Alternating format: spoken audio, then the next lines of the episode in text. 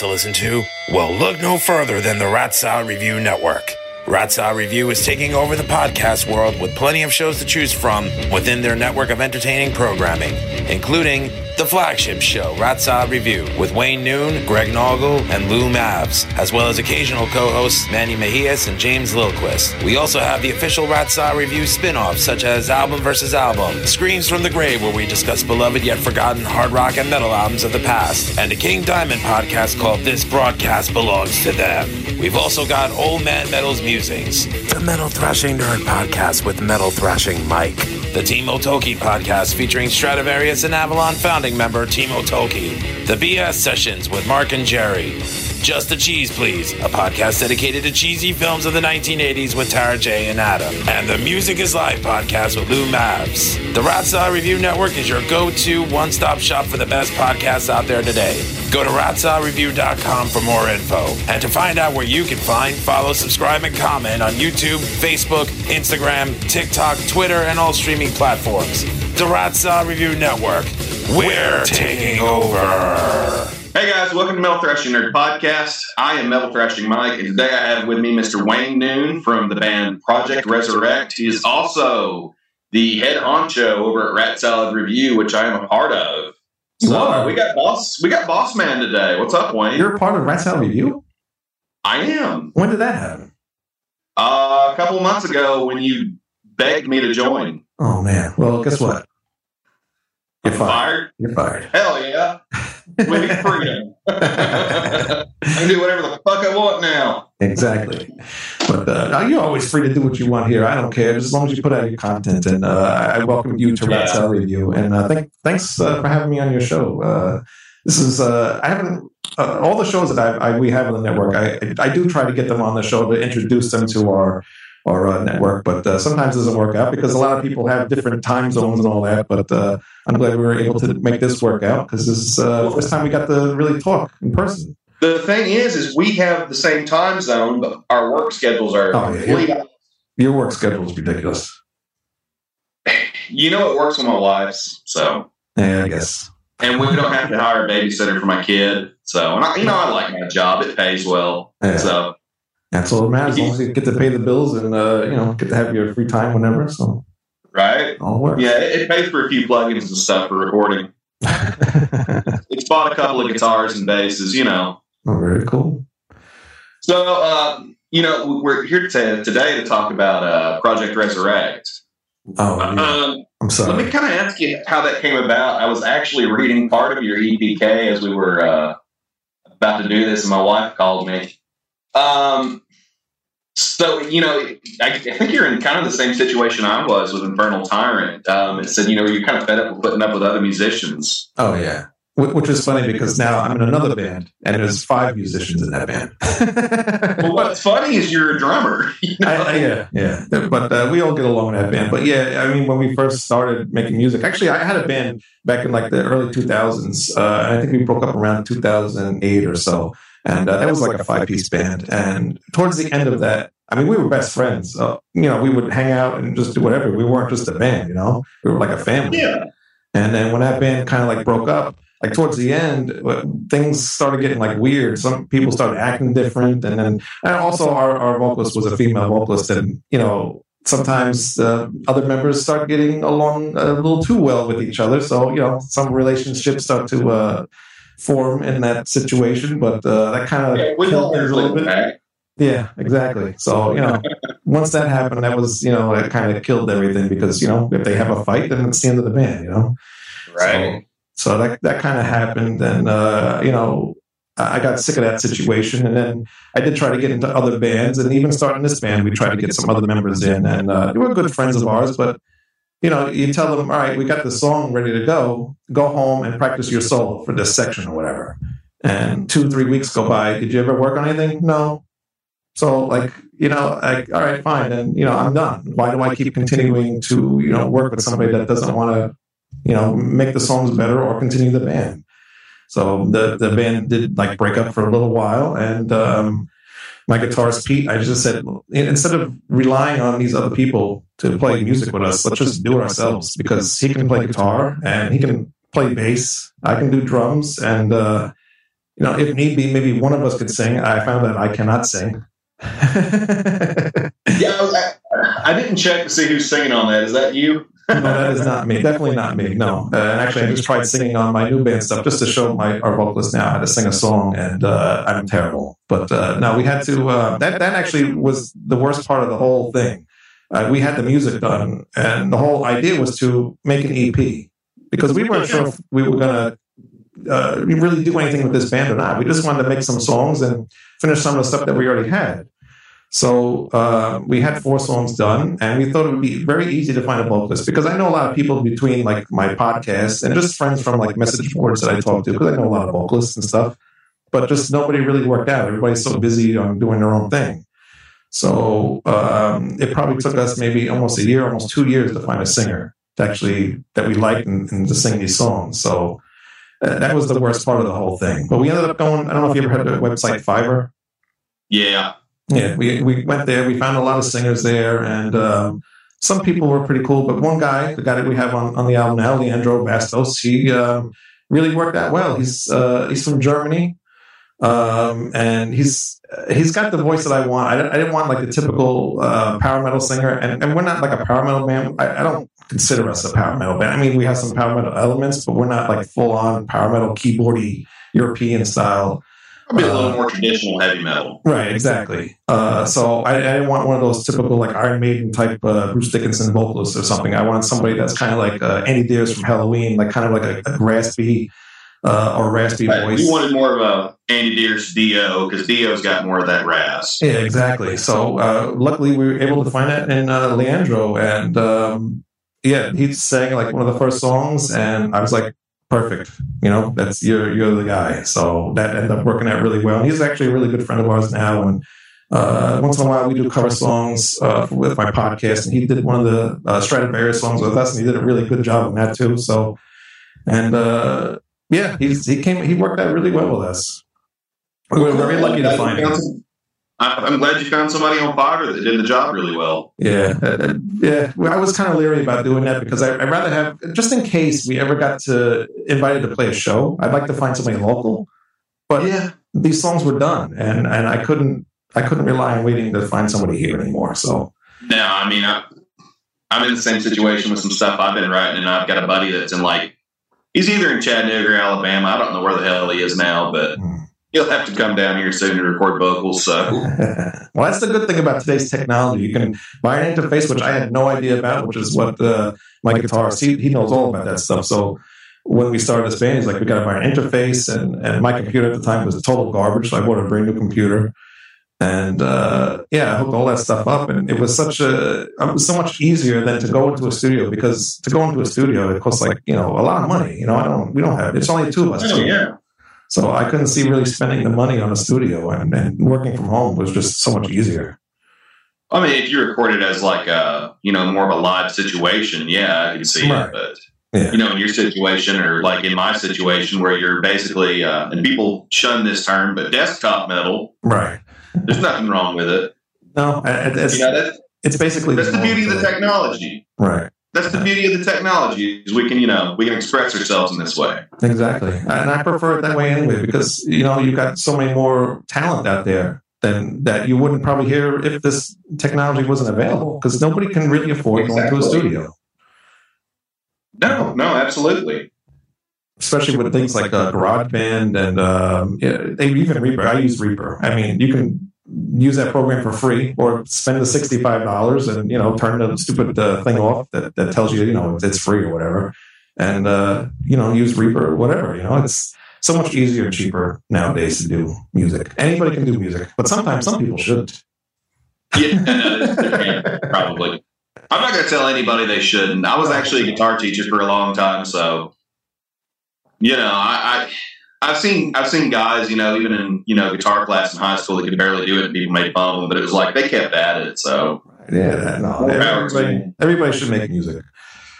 Absolutely, world would be a better place. Yeah. So speaking of making music, you know, you obviously couldn't make music if you didn't have certain influences in your life. What inspired you to start playing drums? I was a huge fan of Def Leppard. Def Leppard was my first, I guess, rockish metal band when I was younger. And I was totally blown away by the drummer. And, Eric Carr. Yep. And then seeing that he's only had one arm, you know, like, how do you play drums with one arm, you know, and then see his drum set, how it was set up and everything like that. So that really, it blew me away. And I always wanted to, you know, be that drummer. But, you know, I have both arms, but, you know. Yeah. I just always wanted to be a drummer. You don't need the triggers and stuff. That, no, yeah. I do not. Which is funny, though, because it's funny. I just found out that he did not play on those, on the Adrenalize. Really? Yeah. I thought he did, so I was lied to. Which is funny because he played on Hysteria. Well, yeah, no, he played on those earlier. I'm talking about Hysteria. He didn't play on Hysteria. Yeah, no, that's what it's funny was Adrenalize he doesn't play on. Yeah, so I don't know, but it's just, you know, it's funny. I you know, idolize somebody and he didn't play on the album.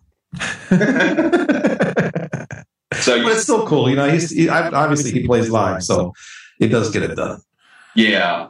No, absolutely. I mean, he got it done back in the day, too, on, like, High and Dry or On the Night. Yeah, hell yeah. Those are my favorites. I mean, those first three albums, you can't beat those first three albums. No, the first three are, you know, really awesome. After that, it got a little too poppy. It was definitely more of the new wave of British heavy metal sound. Oh, yeah, yeah. I know even Kerry King said that he loved On Through the Night. Oh, yeah, yeah. Those are the best, you know. I mean, Hysteria is the one I grew up on. That one's, if I didn't hear that one first, then I would never went backwards and heard the older albums, but... Those older albums are actually better than Hysteria. So, I mean, without those, I probably wouldn't be, you know, a musician today because those albums got me to where I am. So, yeah, I was actually going to ask you how big of an influence Peter Criss was on you. No. None at all. No, because I didn't get into Kiss until, like, maybe I was in middle school-ish or whatever. And I still, to this day, I don't think he's that great of a drummer. I mean, he's great for what he does. I mean, he's a jazz drummer, and I don't know. Some things he didn't really click with me, but I was more of a Eric Carr drummer. Gotcha. Yeah, well, I mean, Eric Carr was a better drummer. Yeah, yeah. And pretty damn good singer, too. Yeah, he was more of a metal, hard rock drummer, you know? So yeah. Yeah. And even Eric Singer. I mean, I love Eric Singer. A lot of people give him shit for putting on that makeup nowadays, but he's a great drummer, too. Well, you know, the irony in that statement is, you know, I think of somebody like Bill Ward, who's almost a jazz drummer, and I think of Sabbath, you know? Yeah. Yeah. You know, one of the heaviest bands at the time, and, you know... Peter Criss being more of a jazz drummer, you know? Right, yeah, exactly. It's funny because actually, Garth Samuelson, he's more of a jazz drummer, you know. Oh, absolutely. Him and Chris Poland were in jazz bands before Megadeth. Right, exactly. And Gar, I love. I think he's way better than Peter Criss. I mean, because he made Megadeth, you know, his drumming style. And once he was gone, that style left, and Megadeth kind of, you know, they were still good, but just not as good as those first two albums. So Gar, I would say he's better than Peter Criss. It's a hard point there. I can't decide between Rest in Peace or, you know, Peace Sells. Right, yeah. No, I think as a guitar player, it's a little bit different, too. Right, exactly. So, I mean, those are two totally different eras of Megadeth, but, yeah. I mean, most of them are good, you know. I can't really get one was coked out and the other was actually sober. Right, exactly.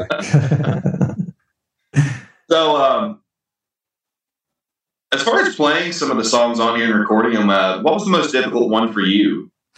Anything with double bass. Anything with double bass? Yeah, because I gave up drums for probably about 6 years. And I lost the feeling. And I didn't think I would, but apparently I did, you know. And it really took me a long time to get the double bass feeling back, to try to get my legs moving like I used to. You know, and of course, you know, I gained some weight. I didn't gain that much weight, so I don't think I'm like 800 pounds. But, you know, I did gain some weight, and it did affect my playing a lot, you know. And still to this day, I still can't. Right. Yeah, they can see me here. I'm like 260, bro. Well, I'm not too far. But, yeah, it really did take a while to kind of get back into that double bass type thing. And that's what I love doing. Because, like I said, I was a big fan of Def Leppard. And then as I grow older, I got into bands like Metallica, who would start using double bass. And Helloween, that's my favorite band. And that was like all double bass. So I always wanted to do double bass in my playing. And more like in my first band, Phoenix Rain, I always wanted to do it in that band, but there was really never any opportunities to really do it. A few spots here and there. But when I did Project Resurrect, I said, I really want to get more double bass going in these songs. And I was able to do it, but it was a hard thing to do. Well, I can shoot you some riffs, and you can get plenty of double bass going. Yes, I know. I've heard some of your songs. So, and there's some really cool double bass stuff going on in there as well. No, absolutely. I mean, I enjoyed the music a lot. The singer was really good on your album. Yeah. It took me a minute to get into because, when I get the EPK, it's like power metal. And I was like, okay, this is more of the, like you said, Andi Deris and, probably that Dio type of vocal. It's more the U.S. power metal. Which people don't really realize there was two different power metals. There's U.S. and then there's European power metal. But everybody seems to gravitate towards European power metal because that got huge in like the early 2000s. So everybody forgets about the U.S. power metal. Well, even then the European is like kind of split because you've got like the British bands and stuff like that. And then you've got more of your German, type of bands, and they're quite a bit different. Yeah, definitely. Which I that's a mistake of mine too. When we first started this band, me and Pete both are Helloween's our favorite band, both of us, which is funny. But we do have some similar Helloween type sounds in some of these songs. But when we first started doing the PRs for this, I said, we're power metal. But thinking about it, then one of the reviews we got, they were expecting power metal. And, obviously they didn't get the keyboards and all that stuff. So then I kind of rethought that. And I said, we're really not power metal. We're more of a new wave of traditional heavy metal. Yeah, absolutely. Yeah. If we had the keyboards in there, I could see power metal.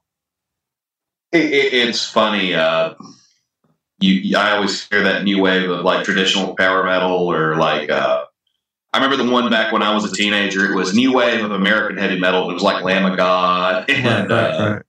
Shadows Fall and shit. So It's funny we keep recycling that for metal. Yeah, exactly. And I can't stand all these subgenres. It's insane. I mean, I get the points of them, but when we get into like pirate metal and disco metal or whatever, or neo grind hardcore or something like some stupid shit. Yeah, it just gets a little ridiculous. Exactly.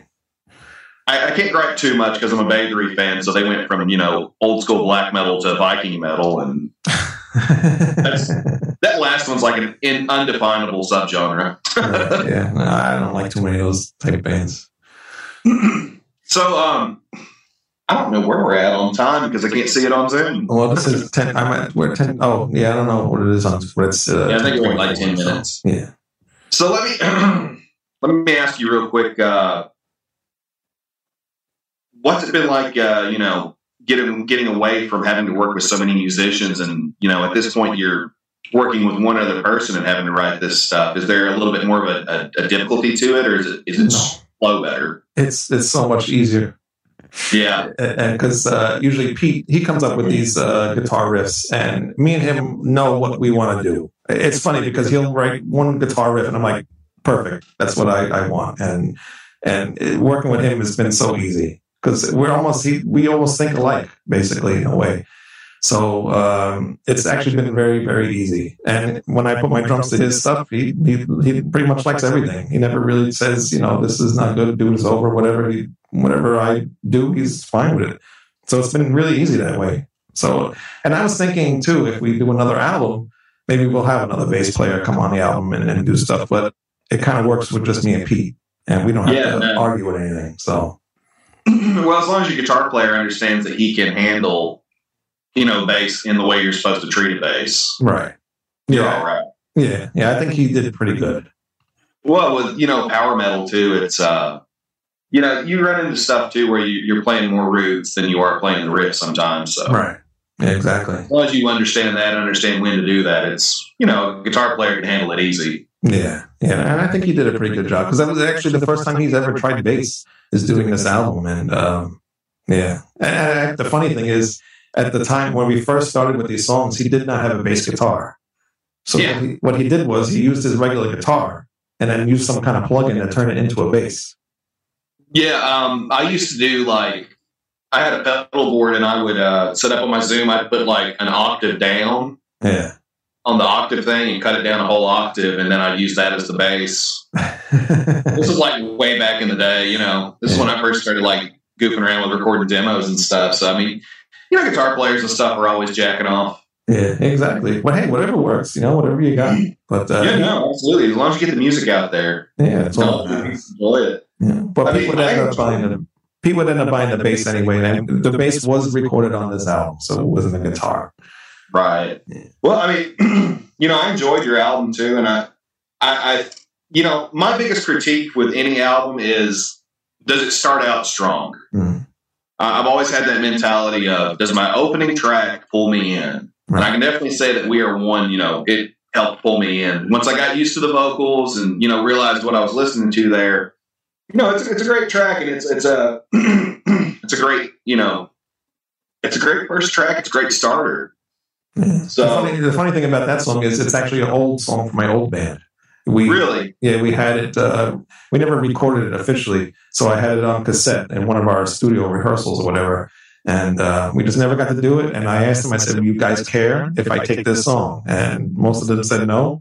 And we took it, rearranged some things, and you know, Pete did some different things on the guitars, and we obviously changed the vocals and everything, all the lyrics, and we made it our own song. So it's an old song, but it fits in with where we wanted to go with the music. So I was glad that they let me use that. Not giving me any problems. That's a usual thing, is reworking stuff you've had for years. Oh yeah. No, I know. I know Jim Harris from Emissary was on here like last week, and he was talking about some of that material had been, you know, all the way back to like 96 and stuff, 94 on his new one. Yeah. So it's nothing unusual to recycle stuff. I think I've recycled stuff from my last band, you know. Yeah. And bands before that into that one. Yeah. Well, that one was a little tough for me because, you know, I didn't write the song, you know, so I just played the drums on it. I didn't write any of those band's songs. I just, you know, did my parts. Yeah. And there's still one more song that I would like to do, but I probably won't go back and bother with it. Me and Pete now know what we want to do, so we have our own stuff. So as a drummer, what's some advice you can give to other, you know, drummers out there, young drummers? You know, you've done this for a long time. What's some advice you can give to them as far as, you know, improving their playing or, you know, just in a scenario of recording? Don't do what I did, and don't take lessons. I never took lessons, and I regret that. So make sure you go and get lessons, because that will help you learn time signatures. And, you know, when other musicians tell you to play a certain way, you'll know it, you know. And there's some things that it does take me a while to get, because I taught myself. You know, and how I taught myself was, I remember those hit sticks. You ever remember those back in the day? Yeah. It was like those little, they were drum sticks. They were attached to like this little speaker, and they would make drum sounds. And I taught myself how to play drums through that. And I would practice on my bed, you know, pretending I had a drum set. And well, that's how a lot of kids start out in lessons too. You know, they start out with a pad and two sticks. Yeah.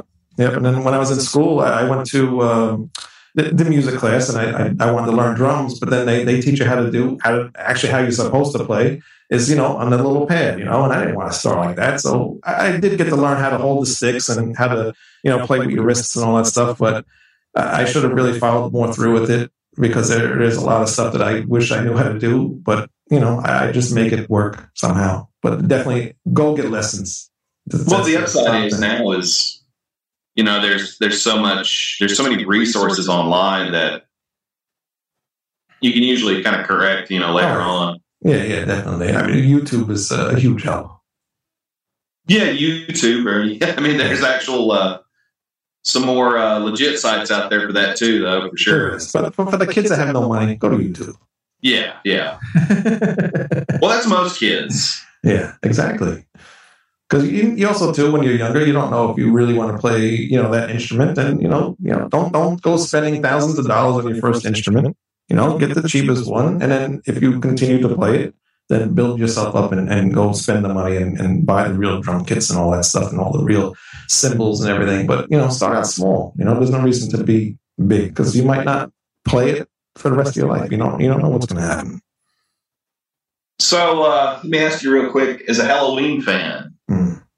How how was it going? How was it living through the 90s? Well, actually, I didn't get into Helloween until the 90s. I was like 91. Oh, well, okay, yeah. So, I was about to ask, how did you survive through Chameleon? I actually love Chameleon. That was the first album I bought when it was brand new. I was introduced to Helloween around that time, that I think like 91, 92. And I started with Keepers 2, and my friend worked me backwards to Keepers 1 and then Walls of Jericho. And then after, I listened to those nonstop, and then Chameleon was coming out, and I was so excited. And, I got it, and I loved it. I thought the album was great. Back then, it didn't really matter to me, and still today, it doesn't really matter to me when bands change their sound. Bands should really move on. They shouldn't continue to make the same album over and over again. Chameleon, yes, was a huge shock, but it really didn't faze me whatsoever. Okay. Even Pink Ball's Grape, I bought that on CD. I couldn't even listen to it because I didn't have a CD at the time, and I had to go to a friend's house, and he had to transfer it over to a cassette for me. And I love Pink Ball's Grape too. I thought they were good for those times and what they were going through. I thought they were good albums. And actually, they definitely started experimenting a lot on Keeper with like sampling and stuff like that. You listen to a song like Rise and Fall, and there's so much sampling going on there. Oh, yeah, definitely. But I think Chameleon was like their best sounding album. Even to this day, it's like everything is so clear, and just you can hear like the room they recorded in and everything, and everything's so warm, and just a lot going on in that album, and it really needs to get better praise for what it was. Right. A lot of people give it shit. And I totally get it because it's not Helloween, but there's a lot of really cool stuff on there. Yeah, I think I'm one of the guys that splits off after Keeper, and I kind of go towards more the Gamma Ray and what Kai was doing. Oh, yeah. Yeah, no, Gamma Ray's cool too, but I always stuck with Helloween. Yeah, I was going to ask you who your favorite Helloween singer is, but I think it's Andi Deris. Yeah, Michael Kiske too, though. I was really excited to see him come back in the band. But I love both of them, and I'm happy now that they're both in the band because I get to hear both of them. So I'm either one. I mean, I was excited to see Kai. You see, I'm more the Kai guy. Yeah. No, Kai's cool too. He only did the one Helloween album. So and then when he in Gamma Ray, when he did switch over to finally doing vocals, I was excited to hear him singing again. But he can't sing like he used to. So no. But Michael Kiske, he still sings like he used to when he was 19 years old. Well, that's from all the smoking that Kai does. Because if you've ever seen like the Canada show they did on DVD, right? Like he opens up his suitcase and there's like 3 cartons of cigarettes in there. God, but yeah, no, smoking, drinking, yeah. But Michael Kiske, I mean, when he left the metal world, I was excited to hear him singing on his solo album. Which they weren't that great, but the first one was cool. And then when he did a song with Timo Tolki, that blew me away. I mean, I still love that song to this day. I think that's like some of his best vocals and stuff. And then when he finally got Aptasia, then he finally got back into metal doing the Policeman Dome and all stuff. It's great to hear him back. But yeah, I like both. I have no preference. Helloween's my favorite band. They can do no wrong. I mean, they do have some shitty songs, but for the most part, they can do wrong. Man, we've all got that, man. That's how I am a creator. No band's perfect. Well, Death. They didn't have a bad album. Yeah. I think we've been through this before with the vocal things. Yeah, I'm very picky with vocals. Yeah. Have you heard, since you're a Kiske fan and a fan of Helloween, have you heard Unisonic? I had to look them up. I couldn't remember the name. Yeah. Yeah. I was about to ask you about that, man. I was glad to see him do that with Kai. Yeah, that's what really led him back to Helloween. So, and that band's basically, it's almost like Pink Cream 69. It's Pink Cream 69, and they I think the bass player Dennis Ward and the drummer from that band are in Unisonic, and then they got with Kai Hansen and Michael Kiske. So you're a lot more detailed than me, but if people can see your CD collection behind you, if it's Helloween, I know a lot of stuff. So right. I'm terrible at some of the history, but Helloween, I know most of the bands and all the side projects. It's funny because I always joke because Helloween's been around forever, and they've had a lot of members in and out of the band. But it's funny because I'll find a new band to listen to, and somehow that band will link to Helloween. Either the drummer will play with this guy, the guitarist that was in the band, or something. It just always links back to Helloween. It's really funny. Yeah, so what's that game? Is it was it 3 steps or 4 steps or whatever from each person trying to connect? connect the dots. With metal, you know, I mean, me and somebody else talk about this, like with Florida death metal in particular, it was like you could link them from one person to the next and link all those bands, you know. And it's a lot like that with power metal, too. Exactly. And that's how Helloween is. You rip up that the family tree thing, and it's like, you know, it's like a CPS receipt. Yeah. For all you old people, Kmart. Yeah, that too. I think there's one left in the world. Yes, there is. Actually, yeah, it's here probably, because there is one. Oh, is there one? Okay, then there's more than one, because I think there's one in Puerto Rico. Oh, all right. Wow. That's like one of the last stores is like in Puerto Rico. Oh, wow. Yeah, where the one is out here, it's towards the east end of Long Island. So it's once it gets out there, it's all like old like antique shops and stuff like that. But there's that one Kmart. Right. You never know. I think ours got converted into like two random stores, and one of them was an Ollie's, and I was just...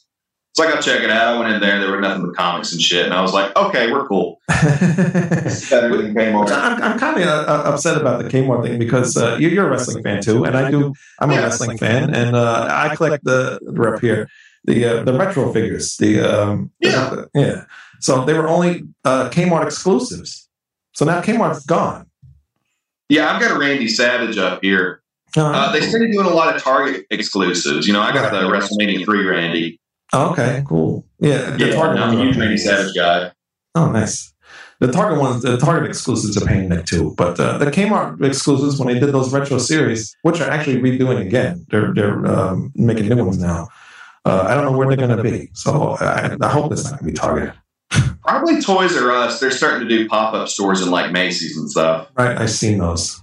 Okay, so yeah, that throws us into the hobbies thing. I mean, you know, you're obviously a toy collector too if you're collecting wrestling stuff. Oh yeah, definitely. I used to have a lot of wrestling figures. I had over maybe 200-300 figures, and then, wow, yeah, it was getting to be out of hand. And then once I moved out of my house to the house I'm in now, I was kind of like, you know what, I really need to get rid of some of this stuff. So, right.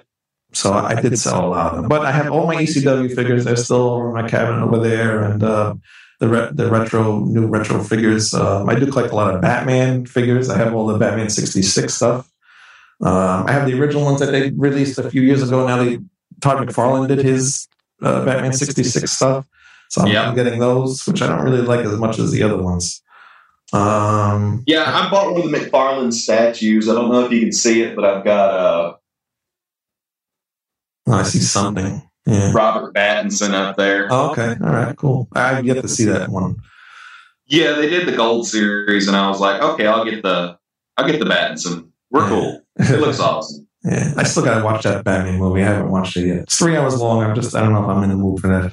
It's not as bad as people make it out to be. At least not to me. I thought it was a better Batman movie. Yeah, yeah. I don't care what people say. I like Batman, so I'm sure it's okay. And I do too. Yeah. I've got a ton of stuff. I love reading the older stuff too, like I can remember Denny O'Neil. Oh yeah, I don't know what it is. Ah, God, I love Denny O'Neil, Steve Englehart, all great Batman writers from the 60s and 70s. Oh, okay, yeah. Wolfman, Lynn Wayne. Yeah, yeah. I bought some of those older books, because it combines all the stories or whatever. So, you know, some of them are weird, but yeah, I've got some of the Chronicles, but mostly like the first 2 or 3. I don't move into like 50s and early 60s Batman because it's just... I got upset. Before my son was born, I really wanted to get into comic books again because I was a big comic book fan. So I went to the comic book store and I bought one of those, the compilation things. And I started with Batman. So I really want to get into Batman again. And I started reading all those old ones. And, you know, again, like my records, like I said before, I'm only going to buy 100. But no. Yeah. You know, it just keeps going. Same problem. Don't feel bad. We're hoarders. Yeah, pretty much. So, man, stuff in neat order. So I'm not that big. I'm gonna have to cut this one off so we can move to the next podcast. All right. I appreciate your time. I appreciate you doing this. I'm gonna give you a minute here to let everybody know where we can find Project Resurrect, where we can buy your merch, and where we can hear it. Anybody can go to projectresurrect.bandcamp.com. They can also go to ratsawreview.com. Everything is on there. It links to the Project Resurrect stuff. You can go to Facebook, Twitter, Instagram. Just search Ratsaw Review or Project Resurrect, and you'll find everything. YouTube, we're on there as well. So we're everywhere. Well, guys, Thanks for listening. Be sure to check out Project Resurrect, and obviously be sure to check out Rat Salad. My boss is here, so I have to promote it. And yeah, thanks for listening. Peace, guys. See ya. Hey, everybody. Thanks for sticking around till the end of the episode. And while I have your attention, be sure to go over to ratsaladreview.com, where you can hear a very special interview where Wayne Noon asked me about the music I've written for Infernal Tyrant. So be sure and go listen to that. Show some support to Wayne and myself. I don't talk about my music here a lot because I don't want to take away from the bands that are here. But I got an opportunity, and I wanted to let you know that it's out there if you want to go listen. So thanks again for listening to the Metal Thrashing Nerd Podcast. Thanks for supporting the bands that are on here. And thank